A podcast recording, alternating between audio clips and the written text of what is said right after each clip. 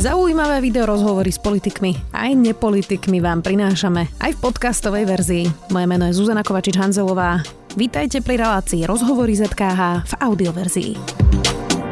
Hovorí, že poddimenzovaný tým je najmenší problém výstavby nemocnice Rásochy. Pustiť sa do projektu na hrane a to s minimálnym know-how je preto pri najmenšom trúfale a od začiatku bolo jasné, že za žiadnych okolností je tento projekt nerealizovateľný, hovorí Juraj Nevolník, riaditeľ Penta Real Estate, ktorý už sedí v štúdiu. Sme vítajte. Ďakujem pekne. Prečo sa podľa vás rásochy nestihnú? Ono by to podľa tých plánov malo byť hotové v 2029. Tak to je až o 7 rokov. To nie je reálne?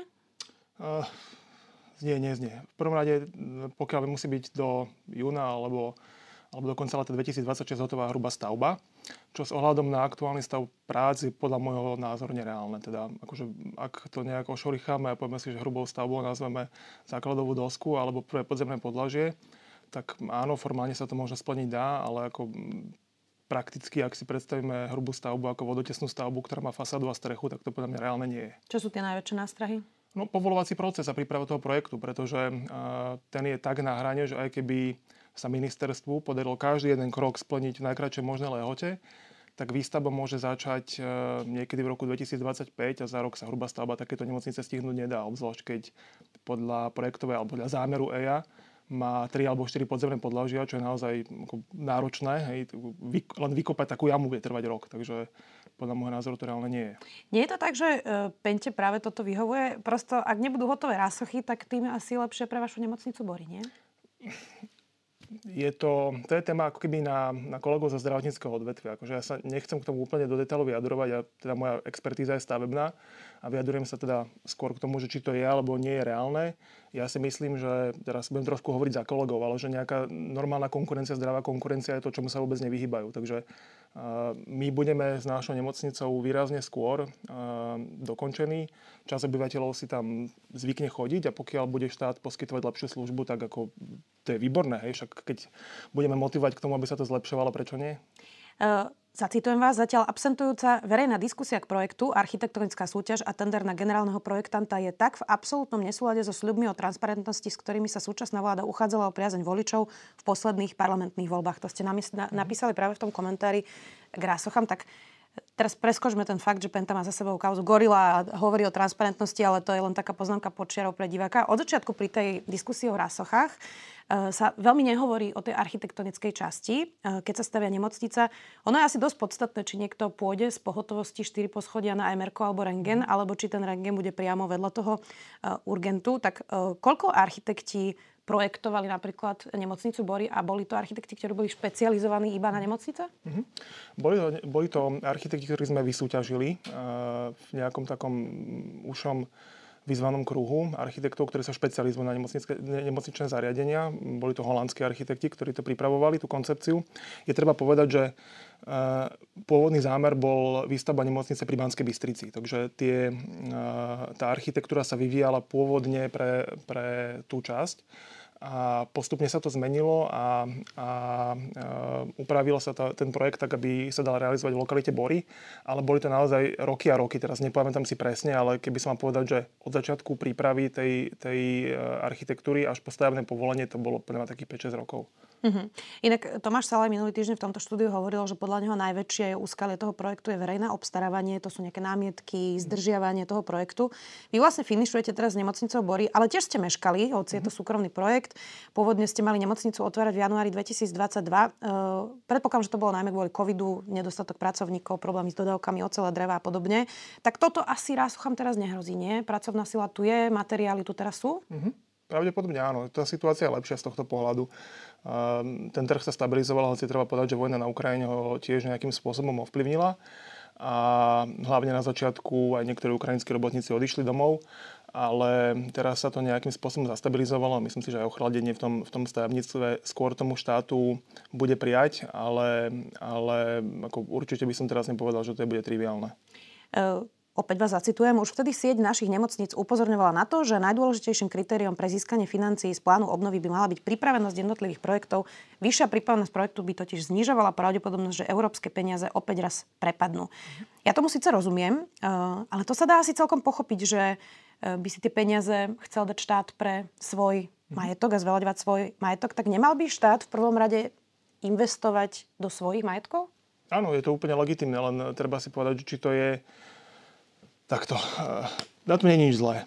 To, čo je zlé, je, že keď sa od začiatku pre, prezentuje my máme radi to, čo také skrátky na Slovensku, že radi máme bombastické riešenia, úžasné, rýchle, geniálne a potom to dopadne tak ako vždy. Hej. A tu sa namaloval harmonogram, ktorý od prvého dňa ak, akože, ak nehovorím, že nereálny, tak je na pováženie. Naozaj je to... Naozaj, ja by som sa potom nepodpísal.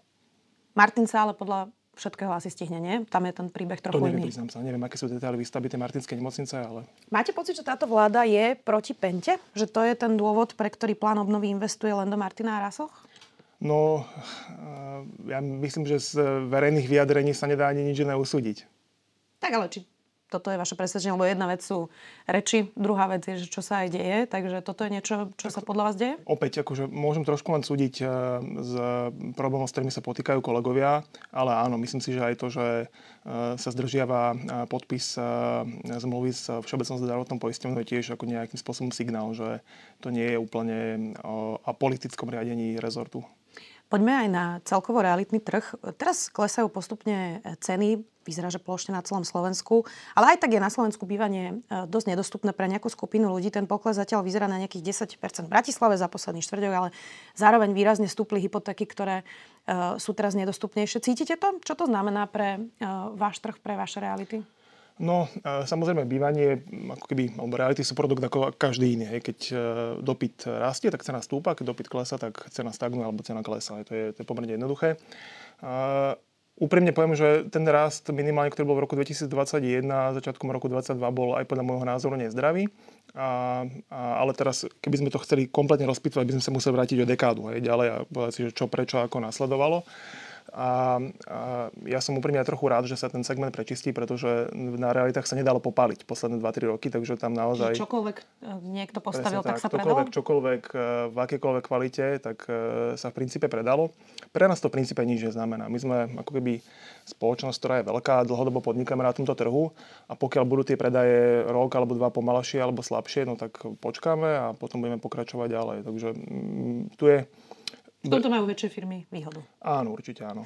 Teraz uh, sa chcem pozrieť na to aj z tej, uh, z tej druhej strany uh, človeka, ktorý potrebuje bývanie, nielen teda podnikateľsky. Tá dostupnosť uh, by bola lepšie, keby bolo nájomné bývanie na Slovensku, ale to sa nedá úplne robiť tak, ako si to predstavuje sme rodina, že teda za dva roky postavíme 10 tisíc bytov, hoci kde, hoci ako na hociakej úrovni. Uh, nehrozí teda uh, týmto spôsobom, ktorý nastavila táto vláda, že budú vznikať nejaké satelitné sídliska, nejaké getá za mestom? No ale to sa deje už predsa. To, to sa dialo pred poslednou krízou v 2008, 2009, 10 a podľa mňa sa to deje aj teraz. E, trošku je to aj akcelerované alebo posilnené covidom, kedy mnoho ľudí e, mohlo viacej pracovať z domu. Povedali si, že tak nepotrebujem mať tú mobilitu e, tak veľkú a dva dní v týždni zvládnem zápche stať, alebo jeden deň v týždni. Takže to prirodzene samozrejme stimuluje k tým, k tým k rastu tých satelitných mestečiek. A na Slovensku my sme na spodných priečkoch, eh, priečkách eh, krajín Európskej únie v počte eh, ľudí žijúcich na, na, alebo pripadajúcich na jednu domácnosť. Takže naozaj u nás ten ten nedostatok toho bytového fondu je veľmi veľký, v Bratislave obzvlášť. A práve preto, ako keby, teraz samozrejme, ja mám konflikt zájmu a čokoľvek poviem, tak si myslia, že dobre, tá, tá Pentary State klame, alebo je to v ich prospech, čo hovorí. Ale myslím si, že ten, preto ten, ten priestor na taký veľký pokles tu až tak nie je. Pretože na rozdiel od roku 2009-10 je ten ten previs toho, čo je k dispozícii a aký je dopyt naozaj veľmi veľký. A napriek tomu, že hoci posledný rok alebo dva roky sa začalo pomerne veľa stavať, tak je treba povedať, že tie roky 13, 14, 15, 16 boli mŕtve. Stavalo sa strašne málo projektov a ten, ten dopyt ako keby dobiehal. To, čo, to ten výpadok. Nebolo by najlepšie riešenie práve na to nájomné bývanie, e, keby to naozaj bolo tak, že e, prosto nejaké percento tých bytov mesto odkúpi od developerov a že to bude premiešané, lebo, lebo to, čo vlastne hrozí, je, že keď sú nejaké nájomné byty na periférii periférii mesta, ktoré už aj dnes niektoré v Bratislave máme, tak to koncentruje chudobnejších ľudí, tým pádom to koncentruje problémy. Toto nie je najlepšie riešenie, ako to robiť? Áno, akože tak ja hovorím vždy, odkedy Feničania vynášli peniaze, tak je to najlepší nástroj na riešenie veľkej časti problémov. Takže áno, e, kupovať byty na trhu, dávať, organizovať ich v nejakom portfóliu e, je riešenie. Otázka, či na to mesto má alebo nemá peniaze, ja si myslím, že skôr nemá. Mm. Inak už keď sme pri tých satelitných sídliskách, mestečkách, ako sa zmenilo vaše uvažovanie za posledných 15 rokov nad projektami? Ja som si mm. pozerala vaše portfólio mm. a je to iba môj dojem, vôbec to nie sú fakty teraz, čo poviem, ale zdá sa mi, že tie projekty v Česku robíte krajšie a kvalitnejšie. Uh, vyžaduje Praha vyššiu kvalitu architektúry? No, Marek, Marek dospieva sa určite poteší uh, tomuto názoru. Ono, ak by som to povedal. Eh, my sme sa učili, akože samozrejme, my sme začali podnikať v developmente niekedy v 2006, ak sa nemýlim. A tá firma si prešla pomerne uh, takým akože rýchlým rastom z tohto pohľadu. Myslím si, že sme boli Neboli sme asi prvý developer, ktorý organizoval architektonické súťaže, ale boli sme určite prvý, ktorý robil v takom rozsahu. Naozaj s nezávislou porotou a tak ďalej, že s veľkým množstvom uchádzačov. Samozrejme nás, akože dala nám po krížoch kríza v 2009-2010, kedy my sme tie mnohé pozemky nakupovali ešte pred krízou a potom človek môže robiť len takú architektúru, do akej miery mu dovolia tie finančné prostriedky. Takže samozrejme niektorých eh, aspektoch to bolo, eh, by som povedal, z tohto pohľadu obmedzené.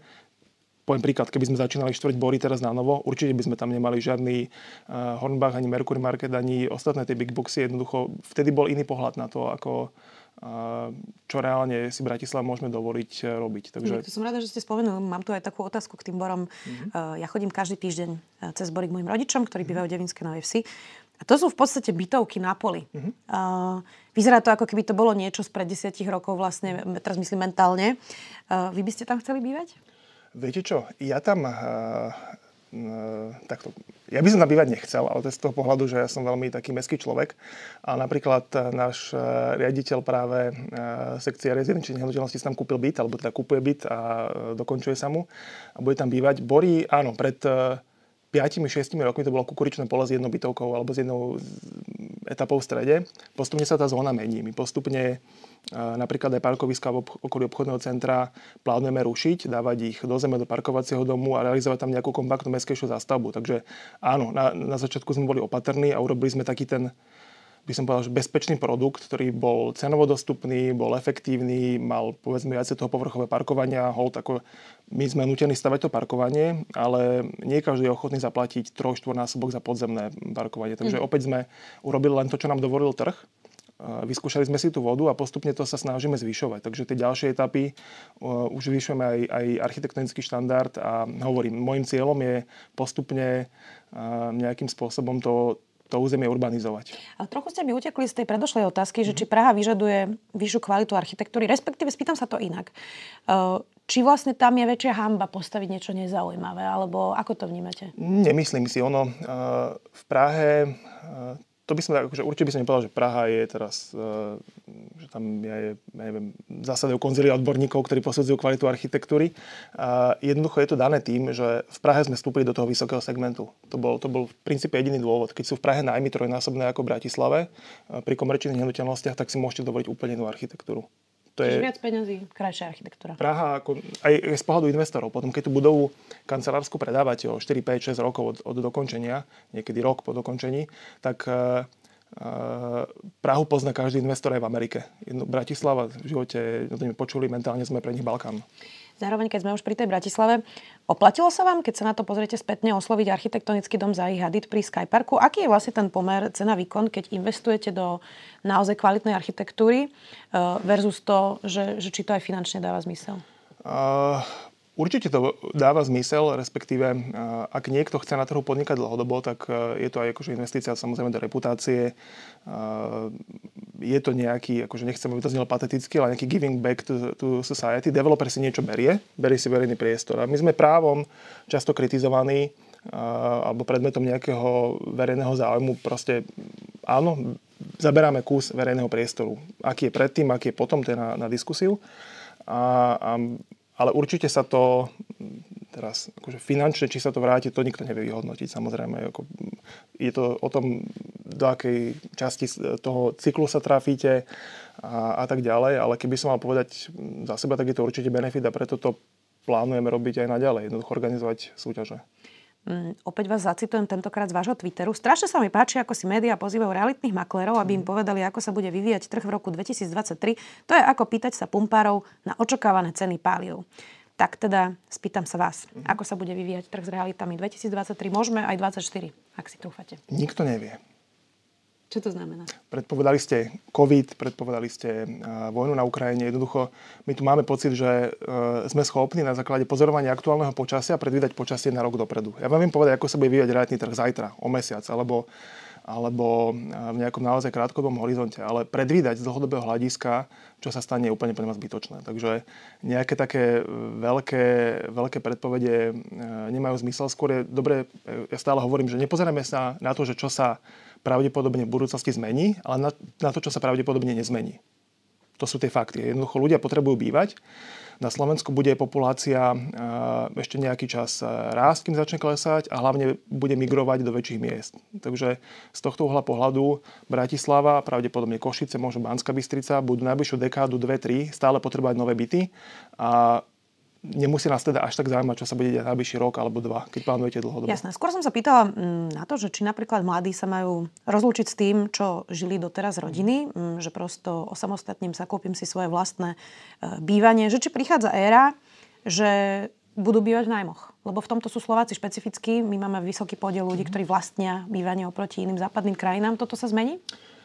No, uh, ja, to je už taká moja osobná, uh, osobný názor, takže prosím, neberte ma, do, neberte ma doslova, ale myslím si, že uh, nás čaká uh, dlhodobé obdobie uh, vyššej inflácie, vyšších úrokových uh, mier.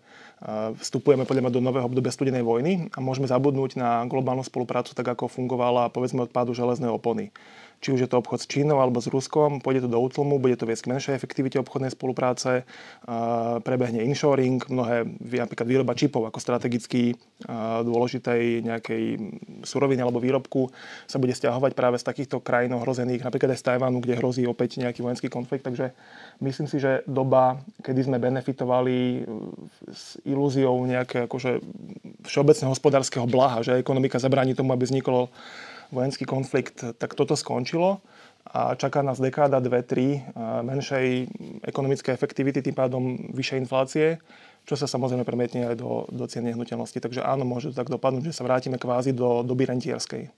Jozef Oravkin odišiel z Penty, on si založil vlastnú developerskú firmu Auto Real Estate a zobral so sebou okrem častí projektov, cez ktorého vlastne Penta mm-hmm. vyplatila, medzi nimi teda aj Skypark, dosť veľkú časť týmu. Už ste sa z toho otriasli, už ste doplnili tým? Áno, áno. Bola to mm, teraz približne tretina slovenského týmu a áno, odišla tým pádom aj časť portfólia, takže nebolo to teraz e, nejaký taký, povedal by som, že zásadný tlak. Bolo to podľa mňa také férové vysporiadanie. A áno, Podarilo sa to. Uh-huh. Kúpili ste aj časť m, mm, toho historického Lida, ktoré uh-huh. sa tak pôvodne v Bratislave volalo. E, vy teda projekt voláte South Bank Bratislava. Robili ste na to aj architektonicko-urbanistickú súťaž. Výsledky by ste mali predstaviť o dva týždne. Asi mi neprezredíte, že kto to vyhral. Zatiaľ ešte nie, tak to by som opravil výsledky. Nebudem predstavať o dva týždne. O dva týždne bude zasadať odborná porota, Aha, okay. ktorá bude vyhodnocovať. A potom budeme prezentovať e, výsledky pravdepodobne začiatkom apríla. Mm. Tie architektonické domy, ktoré sa prihlásili, e, naozaj vyzerajú svetovo. Je ťažké dostať e, kvalitné ateliéry zo sveta na súťaž v Bratislave? No určite áno. Musíte byť e, pre nich nejaký hodnoverný partner, aby vedeli teda, že nemrhajú svoj čas. Je to samozrejme aj finančne náročné, keďže je nepísaným pravidlom, že v takýchto súťažiach sa dáva súťažiacim, ktorí sa postupia do, do nejakého druhého kola, alebo sú pozvaní aj nejaké, nazvime to tuškovné.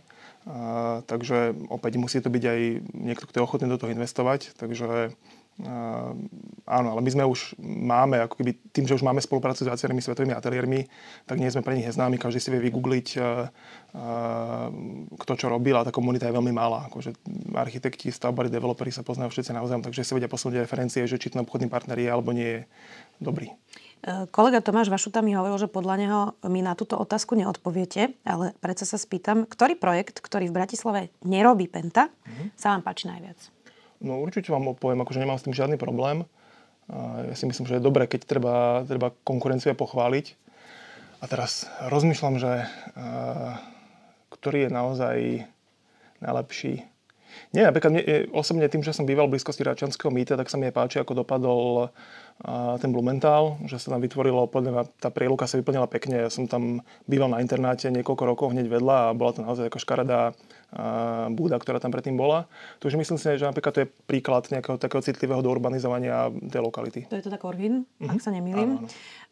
Prečo sme sa ešte zatiaľ nedopracovali k tomu, že by sme nebúrali ikonické stavby, ako napríklad Istropolis, ale že by to developer zobral ako výzvu, hoci je to drahšie, ja tomu ekonomicky rozumiem, ale snažil sa vlastne tie ikonické stavby do toho zapracovať, lebo zatiaľ to je na Slovensku tak, že ak to je na developerovi, ak tam nie je nejaká regulácia alebo pamiatková zóna, tak to vždy zbúra. Prečo?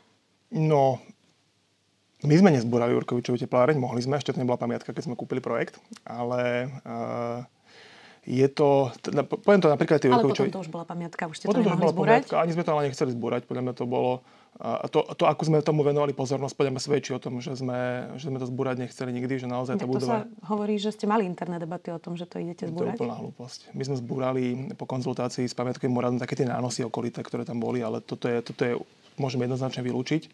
A, samotná tepláreň je nulový projekt.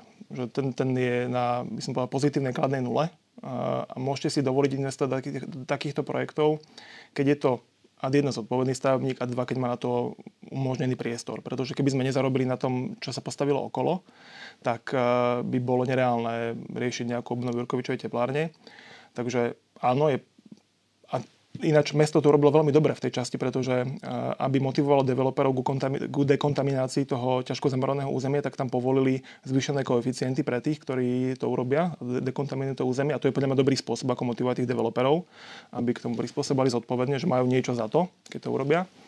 A, a, a tak, no, neviem. Často je trošku aj tá diskusia podľa mňa nechcem povedať, že pokritecká, ale uh, napríklad e, tie mnohé budovy chátrajú, hej, že často sa o nich nikto nestará. Niekedy je to zámer, že chátrajú. Áno, niekedy to možno zámer, ale napríklad teraz ja opäť nechcem sa ani stavať na stranu zastancov Istropolisu, ani, ani proti, akože ja mám na to nejaký architektonický názor, ale to je na hodinovú debatu o, o architektúre.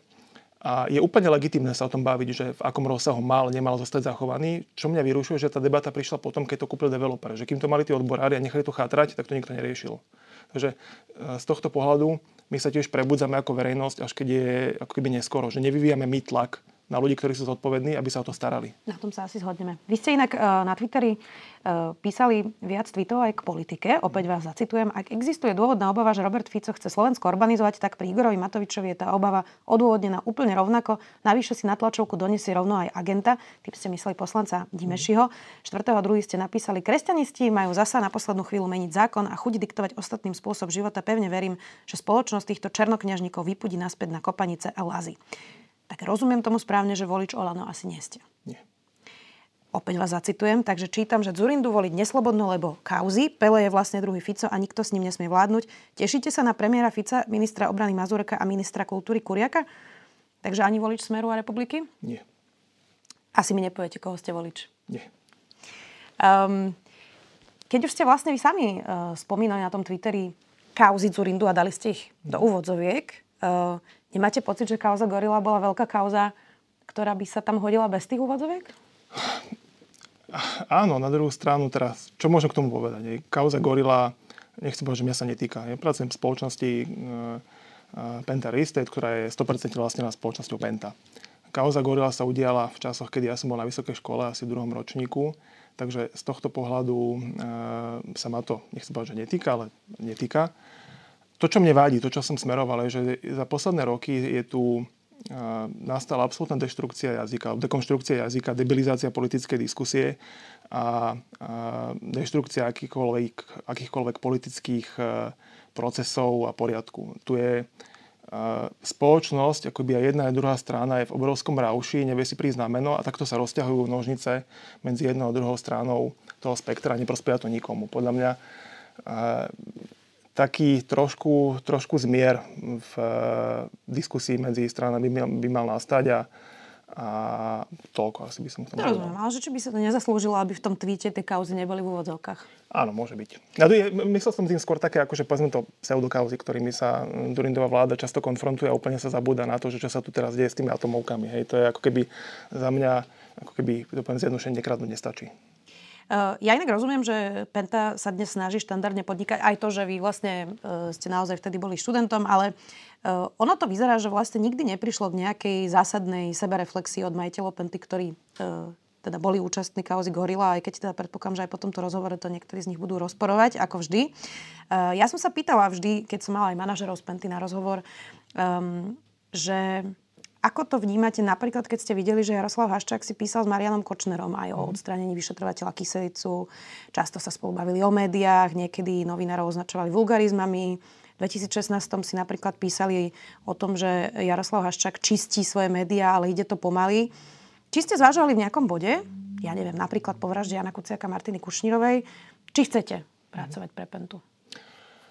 Uh, mám v tejto akoby na túto otázku konflikt zájmov, pretože uh, opäť nastupoval som do tej, do, do tej spoločnosti v nejakom čase, potom sa prevalila kauza Gorila potom som spoznal eh, jednotlivých zakladateľov eh, Penty aj osobne a teraz myslím si, že sa na mňa nenahnevá Jozef Voravkin, keď ho zacitujem a v čase, kedy sa prevalilo to, že Marian Kočner teda pravdepodobne si objednal vraždu Jana Kuciaka, povedal, že keby sme vedeli, čo to je za človek, tak by sme ho nepustili na kilometr k Digital Parku. Jednoducho petle, svetle spätných udalostí sa to hodnotí ľahko, ale akože však Marian Kočner chodil do smotánky. To, je, to nie je, že mal exkluzívne vzťahy výlučne s akcionármi Penty. Hej, jasné, to nie, ale napríklad my novinári sme k nemu teda pristupovali obozretne už naozaj dlhé 10 ročia, čiže sa to, sa to dalo asi tak aj typnúť, nie? keď ho človek videl. Tak, je to možné, ja som sa s tým človekom v živote nestretol, takže...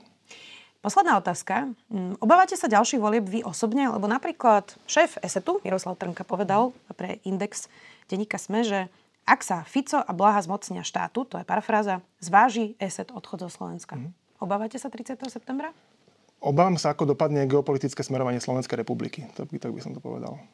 Pre vás osobne by to znamenalo, že budete zvažovať, či sa presťahujete do Slovenska? Tak ak by hrozilo to, že Slovensko bude musieť opustiť NATO a Európsku úniu, tak asi áno. Tak dúfajme, že to takto nedopadne. Ďakujem veľmi pekne, že ste si našli čas. Juraj Nevolník, riaditeľ Estate. Ďakujem pekne. Počúvali ste podcastovú verziu relácie Rozhovory ZKH. Už tradične nás nájdete na streamovacích službách, vo vašich domácich asistentoch, na Sme.sk, v sekcii Sme video a samozrejme aj na našom YouTube kanáli Denníka Sme. Ďakujeme. Som Eva Frantová a v denníku Sme pre vás každý týždeň pripravujem ekonomický podcast Index, v ktorom sa spoločne s mojimi hostiami a hostkami venujem témam z oblasti makroekonomiky, investovania, biznisu a energetiky. Bližšie rozoberám aj dekarbonizáciu Európskej únie, ktorá do veľkej miery udáva smer súčasných aj budúcich investícií. Podcast Index, ktorý vás prevedie tým najdôležitejším zo sveta ekonomiky, nájdete každý štvrtok vo svojich podcastových aplikáciách, ale aj na webe denníka Sme.